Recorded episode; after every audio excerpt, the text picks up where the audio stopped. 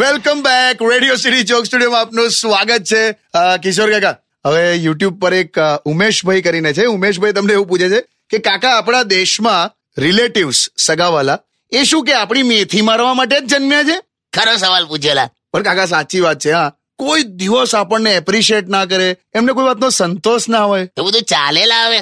આપણું કલ્ચર જ એવું છે એપ્રિશિએટ કરવાની સ્ટાઇલ અલગ હોય. બીજા દેશોમાં કેવું હોય કોઈ છોકરો સેલ્સ માર્કેટિંગ બિઝનેસમાં આમ કંઈક સારું કામ કરે ને તો કેવું કે ઓહો કે હી ઇઝ વેરી ટેલેન્ટેડ કે આપણા વડા આ જ વસ્તુને કઈ રીતે કે ખબર? અરે બધાને વેચી ખાય એવો છે. હવે આમાં તો આ કઈ રીતે આપણે લેવાનું આને ખબર જ ના પડે. અને તું ગમે તેટલો મોટો થઈ જાય સમજદાર થઈ જાય પણ જો તું સગાવાલાના હાથમાં ઝડપાઈ ગયો ને તો એ તને કંઈક ને કંઈક તો સમજાઈને જ છોડે. બાકી આ આ રિલેટિવ્સ ને તું દવાખાનામાં જોજે પેશન્ટ ને મળવા આવવા વાળા દસ જ મિનિટ સિરિયસ રહે હા. પછી તો એ ને ચા પાણી નાસ્તો ને આડી અવડી વાતો એ ચડી જાય બધા. આ તો કેવું એક હૂંફ મળે જીવનમાં રિલેટિવ્સ હોય એટલે. બાકી રિલેટિવ્સ ને ચૂઝ કરવાની ચોઈસ નથી. સમજો? ભોગવો.